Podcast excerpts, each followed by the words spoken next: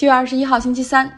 今天呢，世界首富杰夫·贝索斯和其他三位乘坐他旗下蓝点公司飞船的乘客完成了近地太空之旅。从点火起飞到太空舱落地，总共有十分十秒钟。那这次发射呢，是在德克萨斯州休斯顿外的一个小城哈私人发射站进行发射的。起飞之后两分钟，太空舱和火箭完成了分离哈，太空舱飞向了卡门线。所谓卡门线，就是外太空和大气层的一个分界线，距离地面一百公里。那在这样失重的状态下，这个太空舱停留了四分钟，在那儿感受失重，看着蔚蓝色的星球，还能就是可以看到地球是蓝的，地球是圆的。之后呢，这个太空舱进入到大气层，降落到一定高度时，降落伞打开，最后是以二十六公里的时速降落。降落之后，亲友团前去迎接庆祝。那贝索斯是第一个打开开舱门走下来的人，他是穿着蓝色的宇航服，但是戴着牛仔帽哈，然后和他同样戴着牛仔帽的女友拥抱庆祝。他说这是他人生中最好的一天。和贝索斯一同上天的有三位，一位是我们之前说过他的亲弟弟，另外一位呢是 Wally Funk， 她是一位八十二岁高龄的女士哈，她是美国 NASA 第一批接受培训的女宇航员之一。她当时的受训表现非常的好，甚至超过很多男性的宇航员，但是因为这个性别歧视， NASA 也一直没有能够去派她执行航天任务，所以等了半个多世纪，终于八十二岁的呃 Funk 女士收到了贝索斯的邀请之后，实现了太空梦。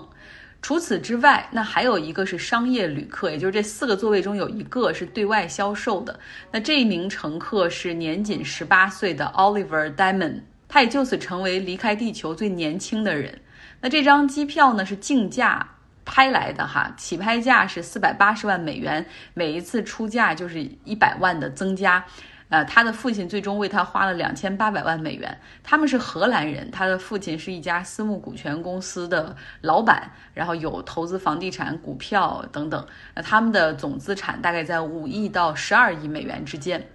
这很有意思。如果是平时你坐飞机就是乘客，但一旦离开地球前往太空之后，这个像贝索斯以及另外三位，他们的 title 就变了，就不再是乘客，而是 astronaut 宇航员。那么落地之后呢，这四个人还举行了一个发布会，主要说话的是杰夫·贝索斯。他说了，我要感谢每一名亚马逊的员工和亚马逊的顾客，真的是你们在为我的这次旅行买单，我非常感谢你们。听了这句话之后，多多少少就不是很舒服哈，然后很多人我估计跟我一样也翻了白眼儿，呃，然后招致了很多批评。这种真的是贫富差距让很多人就一时间的那种不满哈，都在这条新闻上爆发了。随着亚马逊的市值突破 一点八万亿美元，贝索斯的个人财富超过两千亿美元，他和他员工之间就是美国贫富差距的写照。亚马逊现在雇了一百三十万人，大部分是仓库的员工，做包装、分拣、配送。那亚马逊虽然说把这些员工的时薪最低提到了十五美元一小时，但是亚马逊所有员工的薪水中位数还只有 二点九万美元。那他们对仓库员工的休息时间有非常严格的规定，就是十个小时的一个班次，你只有两个十分钟的休息。你想仓库很大，走到厕所需要三分钟，走回来需要三分钟，那基本上十分钟的休息就是上厕所的时间。午饭是可以休息半个小时，但你知道这半个小时要从你的薪水中给扣除的。那每日秀的主持人崔娃，他在社交媒体上说了，贝索斯上太空这十分钟实际上就是亚马逊仓库员工半天能有的休息时间。那还有一些议员呢，准备让贝索斯为这次旅行交税，理由很简单，我们坐飞机都交税，你们超级富豪太空旅行那肯定也要交税。那么另外呢，还有这个立法者在考虑碳排放的问题，就是说想什么样的办法立法去未来对这种太空探索的商业旅行征收碳排放的费用。那毕竟这是富豪们的消遣哈，而且每一次你想消耗巨大的燃料，有大量的二氧化碳的排放，但没有任何的科考性，其实对这个世界没有什么太多的贡献哈，更多的是个人目的的旅行或者探险，所以要要对他们出手。那贝索斯他自己今天很开心，他也很大方，开了两张一亿美元的支票，分别给了 C N N 的主持人 Van Jones 以及 C N N 的主编何塞安德斯。他是说这两个人每天都在做非常有意义的事情，他们启发民智，去弥合民意啊，他们可以随意支配这笔钱，他们可以自己捐出去，然后捐给自己喜欢的机构，他们也可以去做一些自己想做的项目。 anyway 反正就是他们自己来支配。太空探险现在主要是有三家公司在做，还除了马斯克的 SpaceX、 贝索斯的蓝点之外，还有布兰德森的维珍太空。在七月十一号的时候，维珍太空做了一次试飞，他们的创始人布兰德森也是亲自体验。呃，我发了一些照片到微信公号张奥同学上，大家可以看一下这个维珍太空的飞船和 SpaceX 和蓝点公司的飞船都不太一样，它并不是像另外两家是垂直起降哈，而更多的像普通飞机一样是要借助跑道来起飞和降落的。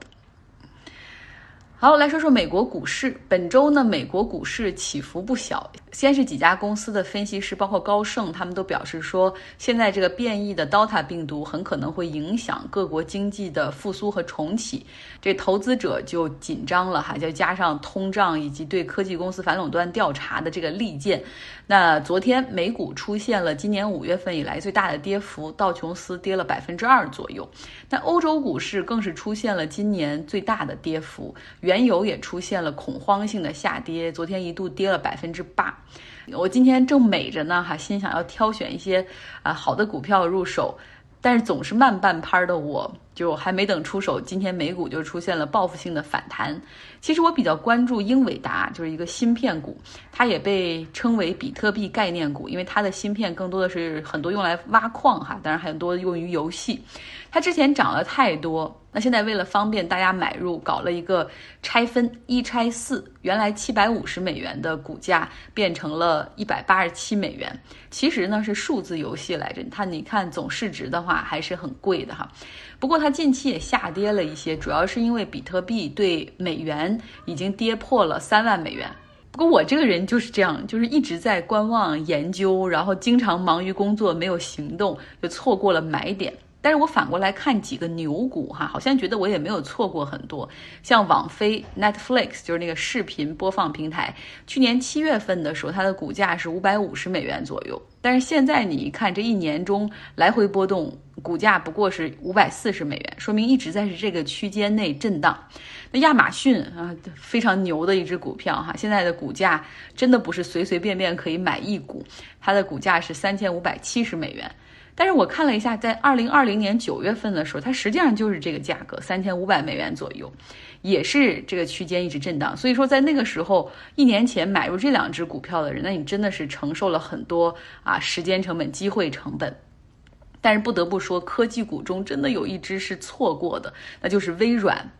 疫情开始之后，大家都开始在家办公，那像我们公司每天都在用微软的云服务，用微软的通讯软件 Teams 在开会，真的用户体验很好。然后我也知道公司不停的在去扩容这个云的空间，所以你可以想象，像我们这家小公司都这样做，那微软的业绩你究竟会好成什么样哈？那之前和一个做美股的朋友聊天，他说其实微软是一家在财报上很保守的公司，他不喜欢被炒作，所以也不会特意的在财报或者是预告中去放大自己的亮点。你想，如果说 Zoom 这个开会软件它能够涨那么多的话，那微软其实应该涨得比它还要更多。所以微软是一家真正被错过、被我错过的公司。去年七月份到现在，微软涨了百分之二百七十七。啊，好了，再说下去就是眼泪了。我们来听一听 Robert 讲奥地利心理学家弗洛伊德，来平复一下心情。在二十世纪七十年代，历史学家亨利·艾伦伯格和弗兰克·萨洛威指出，弗洛伊德关于无意识的大部分观点都不是原创的，他的理论依赖于十九世纪生物学中过时的概念，比如相信后天特征可以继承的拉马克主义。一九七五年，诺贝尔医学奖得主医学生物学家彼得梅达瓦尔将精神分析理论称为二十世纪最了不起的智力骗局。在英美知识分子中，弗洛伊德主义一直受到哲学系教授们的怀疑。一些哲学家，比如斯坦利·卡维尔，他们对文学和大陆思想家感兴趣，接受了弗洛伊德。但对科学哲学家来说，精神分析的知识主张总是可疑的。一九八五年，匹兹堡大学的阿道夫·鲍姆发表了《精神分析的基础》，一篇令人敬畏的详尽的论述文章，旨在表明无论精神分析的基础是什么，它们都不是科学的。修正主义者的注意力也转向了弗洛伊德的传记。这支队伍的领头人是彼得·斯瓦尔斯，他曾经自称是精神分析的朋克历史学家。在二十世纪六十年代，他担任过滚石乐队的私人助理，这似乎是一个很难让人放弃的工作，但他放弃了。大约在一九七二年，他对弗洛伊德产生了兴趣，并决定致力于发掘一切与弗洛伊德的生活有关的东西。斯瓦尔斯最引人注目的说法是，弗洛伊德让他自己的嫂子米娜怀孕，安排她堕胎，然后把整个事件编入了一个虚构的病例中，一个夏洛克式的故事。这个故事几乎完美到无法查证，尽管后来挖出了一些确凿的证据。斯瓦尔斯和其他研究人员也能够证明弗洛伊德一贯歪曲治疗结果，并在此基础上构建他的理论。在弗洛伊德唯一没有销毁治疗记录的老鼠人恩斯特·兰哲案例上，显然也歪曲了事实。在一项关于四十三个治疗案例的研究中，有一些信息得以保存，结果证明弗洛伊德在所有四十三例中都打破了他自己关于如何进行分析的规则。一九八三年，英国的研究人员桑顿出版了《弗洛伊德与可卡因》。他在书中指出，弗洛伊德在其职业生涯早期是医用可卡因的支持者。他在写《梦的解析》之前的几年里，实际上对可卡因已经上瘾了。他曾经用可卡因来为他的一个朋友治疗吗啡成瘾，结果这个朋友对这两种药物都上了瘾，四十五岁的时候死亡。桑顿认为，弗洛伊德在写早期的科学文章时经常吸食可卡因。这也解释了那些文章里对数据的草率和鲁莽的结论。到一九九五年，足够多的证据表明精神分析学的科学论证是有问题的，而且也积累了足够多的关于弗洛伊德性格方面的问题，使反对者们能够迫使国会图书馆推迟了一个专门讨论弗洛伊德的大型展览，理由是这个展览对精神分析学过于有利。这个展览不得不重新设计，直到一九九八年才开幕。克鲁斯花了十一年的时间写了《弗洛伊德：幻觉的形成》这本书。这本只有六百六十页篇幅的新书综合了五十年来对弗洛伊德学说修正主义的学术成果，重复和放大了其他研究人员的发现，并且增加了一些指控。对弗洛伊德思想感兴趣的人通常都熟悉一八九九年出版的《梦的解析》。克鲁斯的这本书里直到第五百三十三页才谈到那本书。他接下来唯一深入讨论的是所谓的多拉案例，这是基于弗洛伊德在一九零零年对一个叫埃达·鲍尔的女人进行的治疗，并于一九零五年作为歇斯底里症案例分析的一个片段发表出来。克鲁斯还简要介绍了弗洛伊德在第一次世界大战之前提出的一些其他的著名案例，比如老鼠人、狼人、小汉斯、丹尼尔·保罗·斯雷伯的分析，以及关于达芬奇的书。弗洛伊德后来写的社会心理学著作《图腾与禁忌》、《幻觉的未来》、《文明及其缺憾》等影响巨大的著作基本上都被忽略了。克鲁斯副标题中所说的幻觉指的不是弗洛伊德主义，是弗洛伊德本人。多年来，弗洛伊德一直被认为是一位勇敢的科学家，敢于进入人思想中肮脏的旧货店，成为一位悲剧性的智慧的化身。在洞悉每个人心门背后的欲望和攻击性的同时，依然能够泰然自若地和这些人喝茶聊天。正如克鲁斯所认为的，弗洛伊德早就超越了精神分析。许多年来，尽管学者们抛弃了他理论中很多明显的荒谬的因素，他们还是向弗洛伊德对人类状况的不屈不挠的洞察力表示致敬。在大众的想象中，弗洛伊德已经从一个科学家变成为一个心灵诗人。诗人的特点是他们无法被反驳，没有人会质疑失乐园，问这是真的吗？弗洛伊德和他的概念现在已经转换成隐喻，成了金刚不坏之身。非常感谢 Robert。 所以弗洛伊德到底是一个伟大的心理学家，还是一个江湖骗子呢？明天我们继续来说哈。好，节目的结尾继续给大家听一点我们读书俱乐部来讲终结了所有和平的和平这本书。奥斯曼帝国它鼎盛时期在欧洲这边已经到了奥地利的门口，整个的这个巴尔干半岛、希腊全部都被它占了，北非这边它的势力范围也非常的大。俄罗斯这个方向来看，你看它其实乌克兰这边已经被它占了，更别说这些罗马尼亚、保加利亚，然后在大高加索地区哪怕是有山脉的情况下，它也打到了这个格鲁吉亚、阿塞拜疆。所以你现在在看，比如说为什么巴尔干半岛上有很多的穆斯林，其实也都是因为当时这个呃奥斯曼帝国的扩张和占领，巴尔干半岛上的这种种族冲突其实也跟奥斯曼也有点关系哈。然后你再再想到我们之前说的这个阿塞拜疆、亚美尼亚他们的这种种族冲突，后面也跟这个奥斯曼土耳其的瓦解也有关系。这个书里稍微讲了一点哈，就为什么奥斯曼它能够这么大，但是实际上整体又是比较松散的，就它怎么维系它这么大的统治。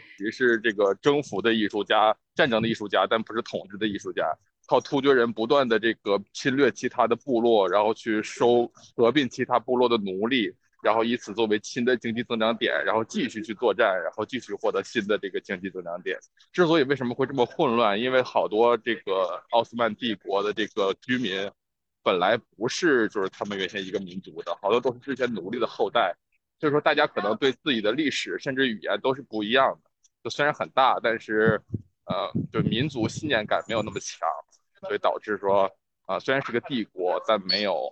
呃那么凝聚力那么强。它鼎盛时期控制着二十多个民族，然后人口说差不多有三千万到五千万，靠军事在维系的一个国家。它占领的地方的一些呃都城里面能够感受到，可能这是一个奥斯曼土耳其的帝国，但是你去了乡村，就完全还是本地的那些族长啊，或者是一些酋长啊，在在控制。然后他还说，这个哪怕是虽然是二十多个民族哈，但是就光这个伊斯兰，呃，所以如果把穆斯林当成一个民族的话，这个伊斯兰教就有七十一个教派，所以这中间有非常多的分歧。那奥斯曼土耳其它是一个所谓的神权国家，就是它的这个当时的这个苏丹就又是世俗权力，就又是国王，但是同时也是宗教的领袖，所以叫哈里发。但是他们这个宗教的这种扩张其实也不成功，因为你想很多地方。巴尔干半岛的塞尔维亚人去改信嗯伊斯兰教，那实际上对他们来说是增加了一种民族反抗的力量，对吧？反而会成为矛盾。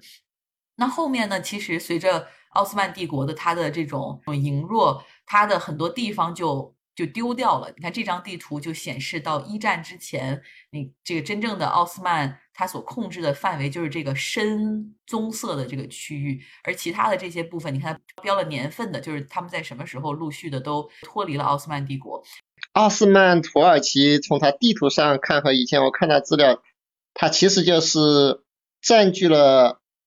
亚洲和欧洲之间那个什么物资流通的一个商业陆路的交流渠道。而后来通过大航海时代之后，这种英国这种海上贸易崛起之后，它的衰弱已经是必然被替代了，因为速度更快，流通更加方便，对物资和商业的这种运作，陆路的商业时代转向海陆的商业时代这种变迁吧。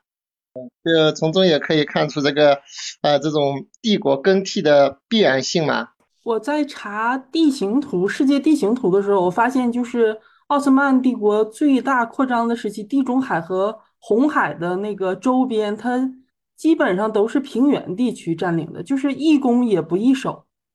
我觉得这也是造成它日后的一个隐患吧。那我们来说说这个第一次世界大战。大家看到这上面有这么多个列强的名字，这么多个国家哈，一会儿你可以随便挑一个，就是说他怎么去看待中东。这个英国英国有两个战略要地，说是非常的重要重视，一个是伊斯坦布尔，还有一个就是阿富汗。就是像伊斯坦布尔呢，就是嗯，它的它它是黑海和哪个峡来着？忘了，就是它是非常重要的一个地方。嗯，然后所以说，对于伊斯伊斯坦布尔来讲，它就是非常要去这个把握住伊斯坦布尔这个地方的政权。这个东西叫什么政治屏障，有个词儿用的特别好，就是政治屏障。还有就是阿阿富汗那里，就是为了防止俄罗斯南下，然后通过阿富汗来侵略印度，所以他对这两个地方把握的非常的死。这个跟英国它的地理也是有关系的，因为它是这样非常长的狭长的一个嗯一个一个通道，所以说它对于中间很容易，中间如果说有谁给它截断的话，它就使得它的这个扩张得以中断了，所以他对于中间这些节点的把握非常关注。虽然法国在头两章提到的不多，但是好像他解释了一下法国为什么对叙利亚那么有执念，就是说他在讲中世纪的时候说法国的中世纪的骑士曾经在叙利亚建立一个王国，然后所以说法国人一直觉得说如果奥斯曼帝国被就是解体了之后一定要把叙利亚占上，然后而且特别害怕英国在没有告知法国的情况下提前入军叙利亚，然后还特意跟这个跟手下说，如果在这个英方单独出军的情况下，就算没有通知我们，我们也要把叙利亚这个地方占上。英国一贯的这保守党是插手奥斯曼帝国的，但是后来有一阵子是那个呃保守党失势了，然后自由党夺政权之后，由那个他们就不再管奥斯曼帝国的事情，然后德国人就把英国人撤出的那部分势力相当于接收了，然后导致德国在伊斯坦布尔然后有了一个很强大的一个政治影响。有说到他说德国现在在一战一战之前吧，德国也大力发展，然后他已经建立了一个很强大的一个铁路系统，他当时的一个德国建造的一个就是火车的一个轨路呃路线，它是已经其实非常强大了，因为导致英国就是说它的一个海上的一个优势是败于德国在路上一个火车的劣优势的，然后这也是让那个德国和英国之间有一个矛盾，就是德国的一个发展已经威胁到一个英国的一个发展。突然明白英国为什么会走向衰落了，书中写的这些政府他们的决策层等等的这种水平跟上一代像八百尊他们那一代人比，就感觉他们像一个优越优秀的战术家，而不是真正的一个呃优秀的战略大师。呃，所以英国他的由日不落帝国的鼎盛到衰落是有一个必然的。有一个细节我特别感触深，就是丘吉尔担任这个海军的这个呃，文臣的时候，他做了一个最有意义的事情，就是把英国那个海军由一个蒸汽燃煤的那个舰队变为一个烧燃油的这样一个舰队。很难想象当时是日不落帝国他的看家的海军居然会沦落到这种程度，包括他的皇家海军不能渡过英吉利海峡来进行海外作战。你这样一看的话，这的的确确是躺在这种一种老大帝国的心态久了之后，自然而然的他不如德国那种蒸蒸日上的那种势头强。我觉着大国的关系最主要的还是，或者说他们的一种维持这种秩序最关键的还是一种玩平衡的手段吧。这个恰恰是需要一种战略。呃，其实咱们都可以看到，它之包括一战的爆发，最关键的因素就是一个德国的崛起。而在德国崛起了之后，如果按照俾斯麦他的那种想法来说，他其实就是说保持自己做一个大国的位置，然后呢，他实现一种战略的平衡，他不想着积极的去完成太多的扩张，或者说急于去挑战英国的那种霸主地位。那你包括奥斯曼土耳其也是一样，嗯，他如果说当时在一战爆发前后，他其实是完全可以左右逢源的，那就是说我既跟协约国打交道，又跟同盟国打交道，我两边都要好处，这样的话来维持自身的一个利益。最怕的就是一个人当他得到利益之后，他想更进一步，往往这个更进一步的情况下，真的就会把人给把自己给害惨了。那这样的情况下，我就特别明白咱们中国的这个国际上的一个方针，就是包括多多年前提出的那种什么韬光养晦呀，或者是等等的。所以从这个角度看来说，我倒觉着目前的中国没有必要太多的在事事处处方面，不管主动的或是被动的，同美国来进行交锋。甚至说我们国内你看渲染的这种种种的导向，就好像说要跟要崛起啦，要跟美国怎么样怎么样的了，我觉得没必要这样的情况下，就是说你看人家美国现在就守着美洲那一块儿，就是在这本书里边老老实实，当然他不是老老实实待着加引号的去待着，他最后还才是能从中渔利的。这个世界上最可怕的就是老二老大跟老二打架，那其实最后呢是老三或者别人得利了。我就是想的这一点，我觉得还是考虑那个平衡，求稳，或者说不急于去争锋比较好一点。感谢大家的收听。我知道在国内河南的大暴雨已经造成了部分地区的洪涝灾害，看到了很多视频也非常担心，希望洪水可以早点退去，同时也希望在听这个节目的生活在河南的小伙伴平安。好啦，希望大家有一个愉快的周三。